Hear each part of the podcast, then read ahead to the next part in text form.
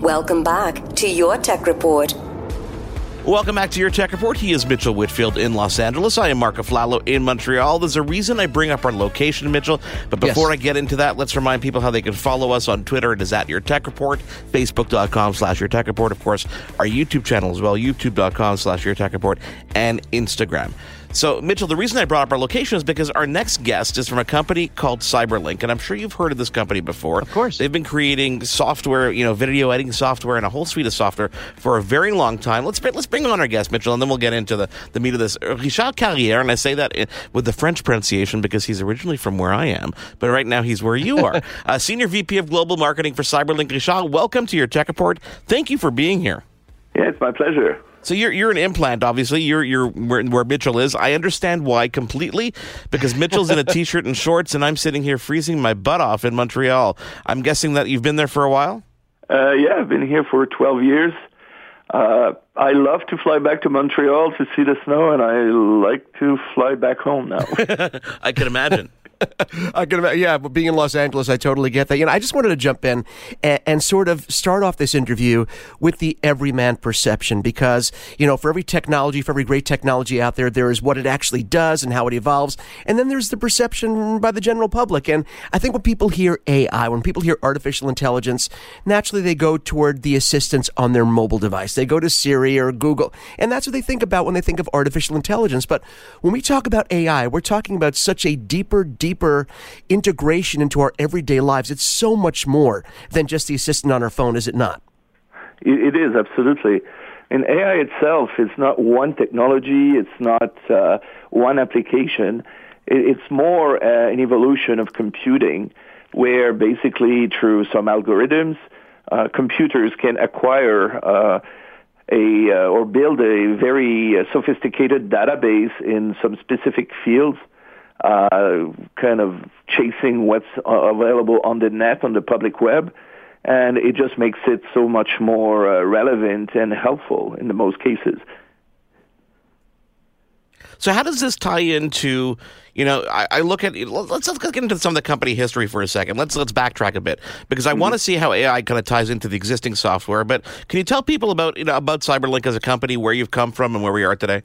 Yeah, absolutely. Uh, CyberLink was founded uh, way back in 1996 by a group of professors at the National Taiwan University, which arguably would be like the Asian uh, MIT. And uh, at the time, they had just founded the Department of Computer Sciences there. And they had a group of professors who was very interested in uh, digital media. So early on, uh, we developed video playback applications.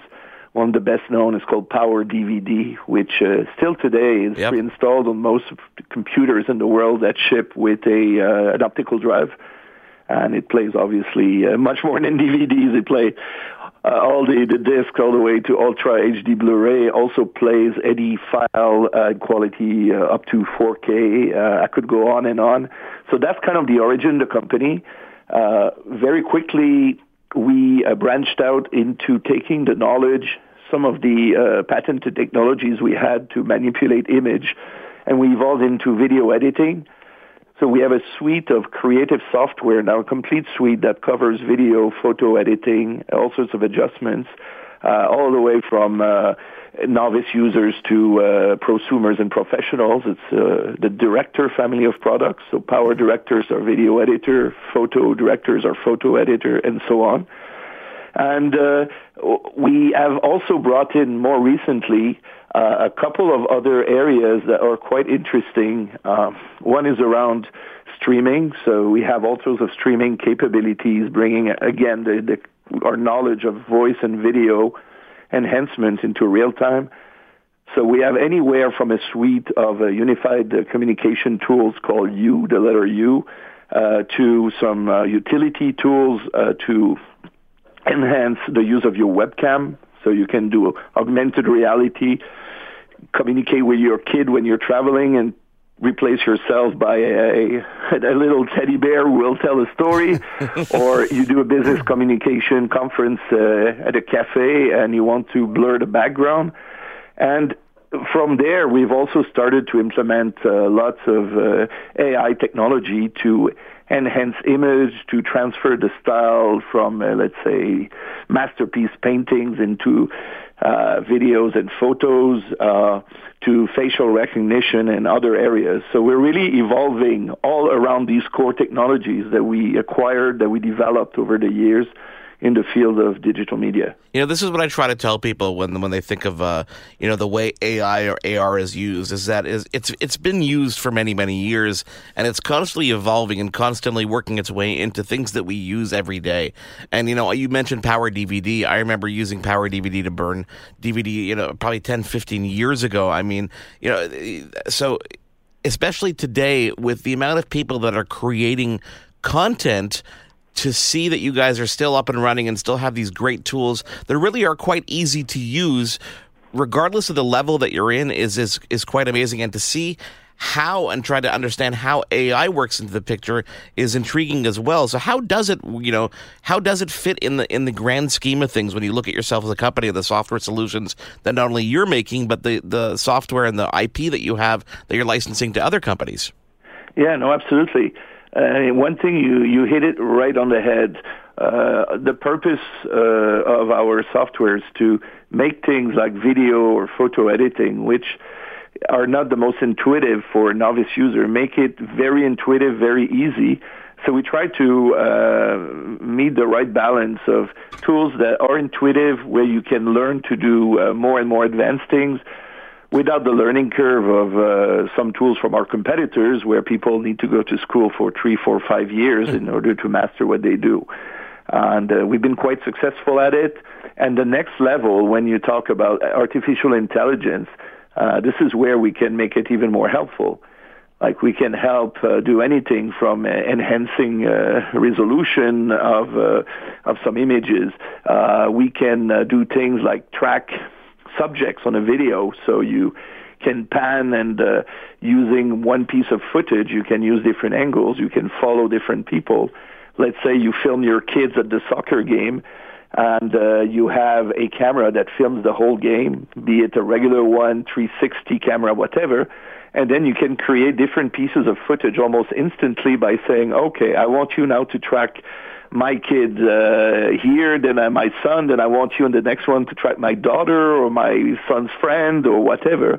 And uh, so these are some examples of uh, what it can do. Uh, other examples that we are we have implemented in uh, respectively Power Director or Video Editor and Photo Director. The Photo Editor is we used uh, neural networks to teach the computer the styles and brush strokes used by uh, master painters, like uh, uh, uh, it could be uh, Monet, it could be uh, uh, Rembrandt or others. And what we do is that we learn uh, the brush strokes, and uh, when people can apply to each frame of a video uh, these brush strokes, and suddenly what you have in a matter of uh, minutes is a video that looks like a live painting. or a scene in your vacation video, if you do a home video, where your kid is going and running on the beach, and then uh, suddenly you have a, a fade in where the reality turns into this amazing painting at sunset, and then it turns back into reality. Or we did at uh, at uh, CES recently in Vegas, the big consumer electronics show.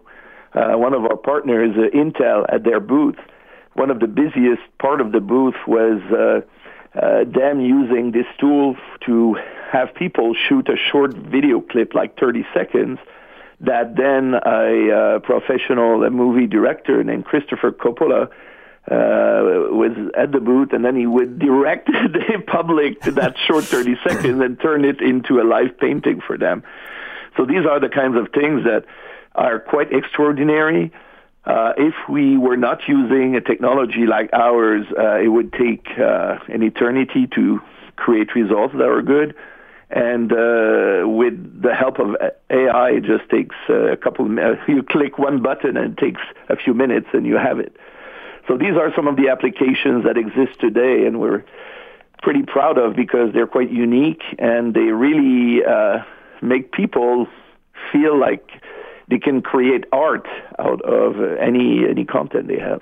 You know, I, I, love that you just brought this up because it, it's such it's such a visual representation of what AI can do about the possibilities. One of the things that sort of struck me about what you were talking about, especially on the know, on the art side, is the interaction between software, between machine and software, and the human being. And it seems like part of the job of AI, obviously, is to respond and to make decision auton- make decisions autonomously, making things easier for us. But there's also that integration on the human side where it requires input from the people using the software to make the machine learning grow that much faster, to make the AI respond and grow. So there's got to be some great integration and a learning curve between the software and a human being to make it get even better down the line. Is that true? Oh, it's true, absolutely.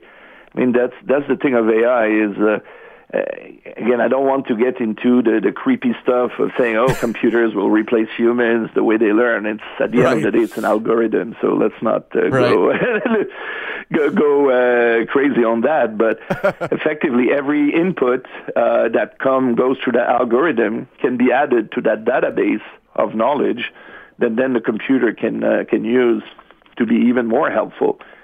And uh, this helps. One example uh, one of our AI-based technology uh, that uh, we're the proudest at the moment is a facial recognition engine. And the way it works is that first you have deep learning of uh, millions of uh, faces and facial attributes that goes through neural network just looking at pictures on the web. And then we create with that a database that can be brought locally, we say at the edge, so you don't even need to be online or connected to the web or whatever and then from there, uh, let's say you want in your software, uh, one of our features is the ability to find a specific person in your photo database.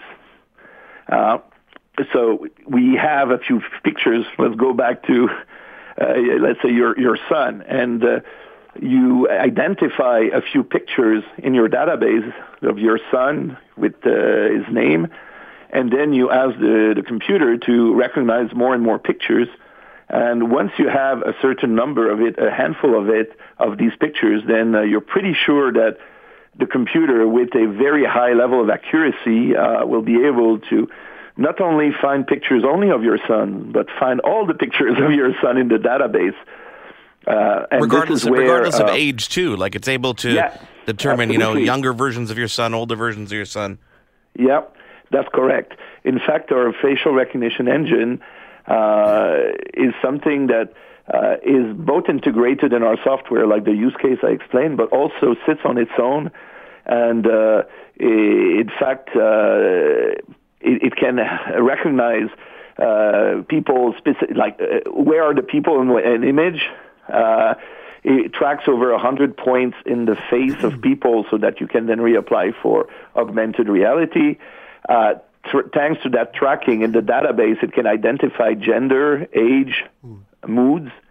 Wow. Uh, and then with that, you can have all sorts of interesting applic- applications. You can say, I want to see all the pictures of my son when he was between the age of 10 and 15, and, and he, wasn't was crying.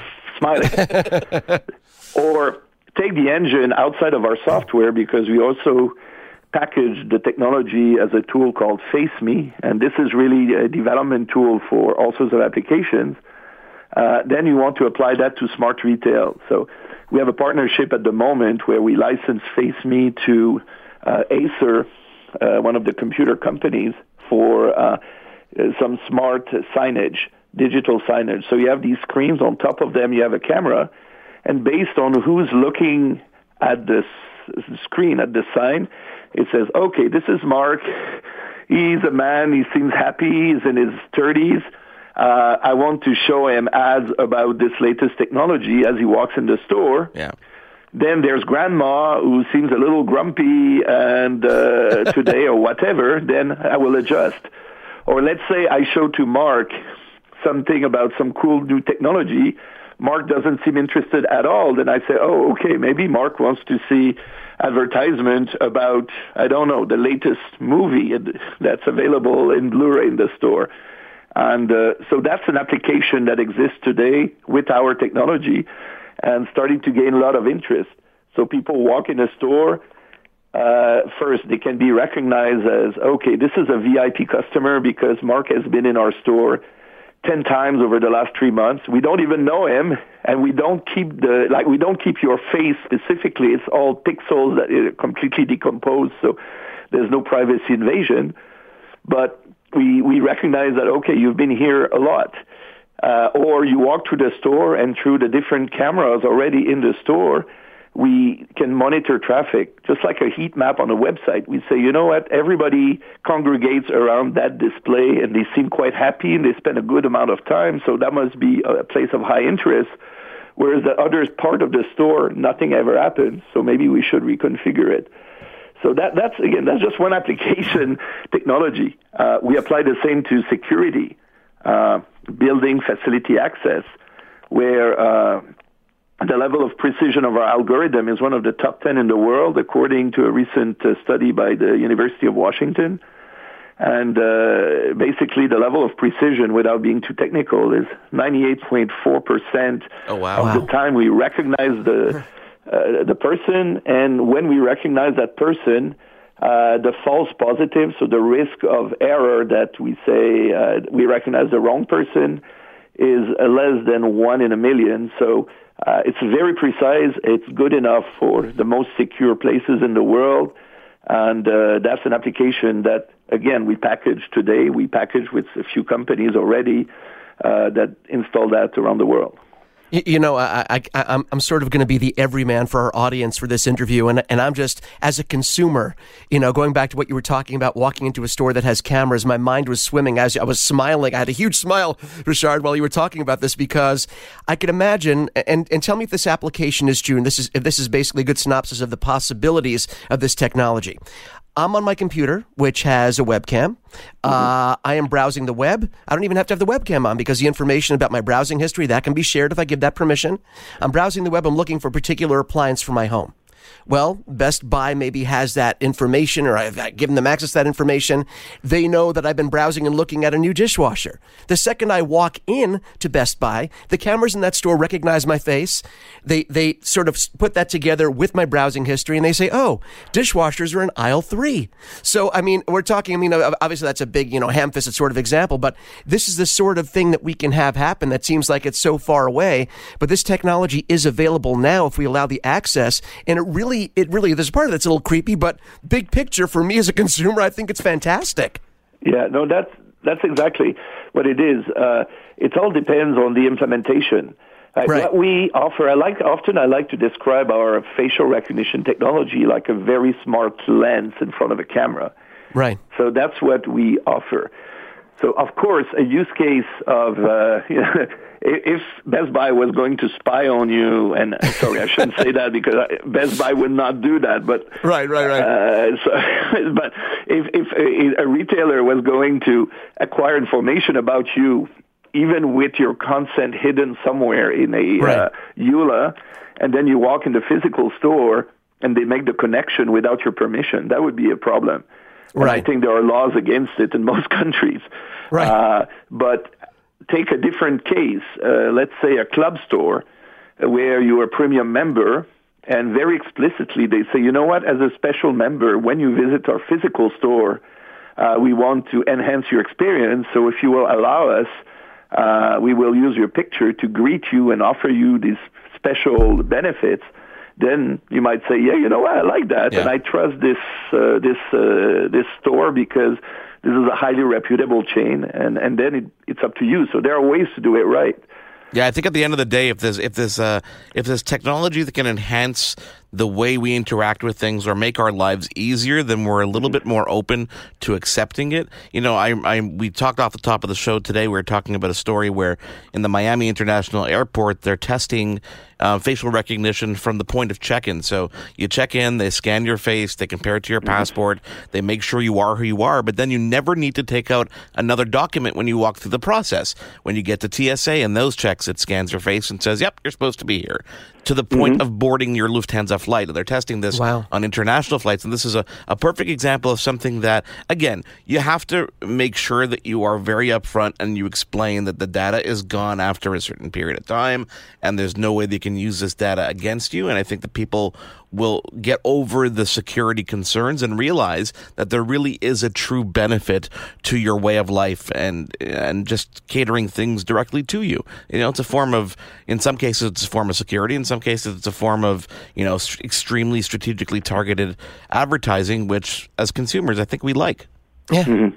Yeah, and the example you're giving in the airport is a pretty good one because already in uh, secure uh, facilities like airports, there are cameras everywhere tracking people, and there's already AI implemented everywhere to try to identify uh, uh, behaviors that might uh, raise a red light. Yeah. So transforming it, as you said, as a way to uh, streamline the experience of passengers when you walk through security at the airport, they already have your entire life history on their Yeah. screen. So You're basically giving that to them just by buying a plane ticket, you know. So pretty much, Yeah, exactly. pretty much. I mean, that's that's how it is, and your ID that they use. So uh, in that case, uh, it makes total sense. And you know what? As a passenger, if I know that airport has better security.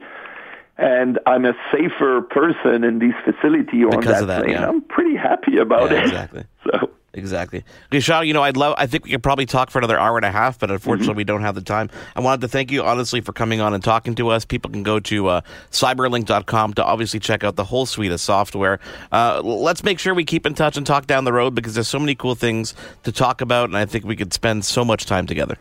Yeah, absolutely. That would be lovely. And uh, Mark Mitchell, if the three of us are ever in the same town, Los Angeles or Montreal, let's uh, get together. Absolutely. love will. that. Absolutely. Smoke meat on me or whatever you guys like in Los Angeles.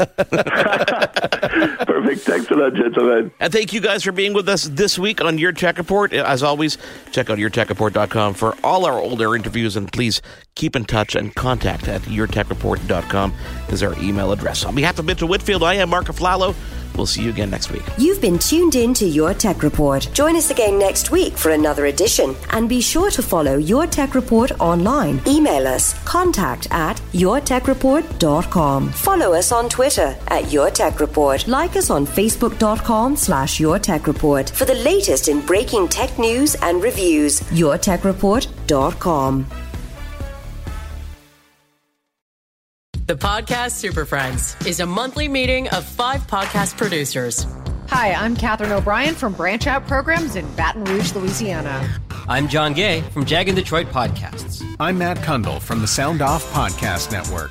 I'm David Yas from Pod 617, the Boston Podcast Network. And I'm Johnny Peterson from Straight Up Podcasts.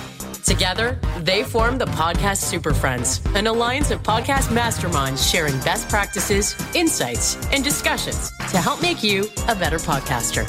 Follow or subscribe to the show on Apple Podcasts, Spotify, Google Podcasts, or at soundoff.network. I'm Matt Cundill, host of the Sound Off Podcast, the show about podcast and broadcast. Since 2016, we've been speaking with amazing people who have populated your ears for decades. Legendary broadcasters, research wizards, talent experts, podcasters, voice talent. Almost 400 stories, all for free. Subscribe or follow the Sound Off Podcast on Apple Podcasts, Spotify, Amazon Music, or at soundoffpodcast.com.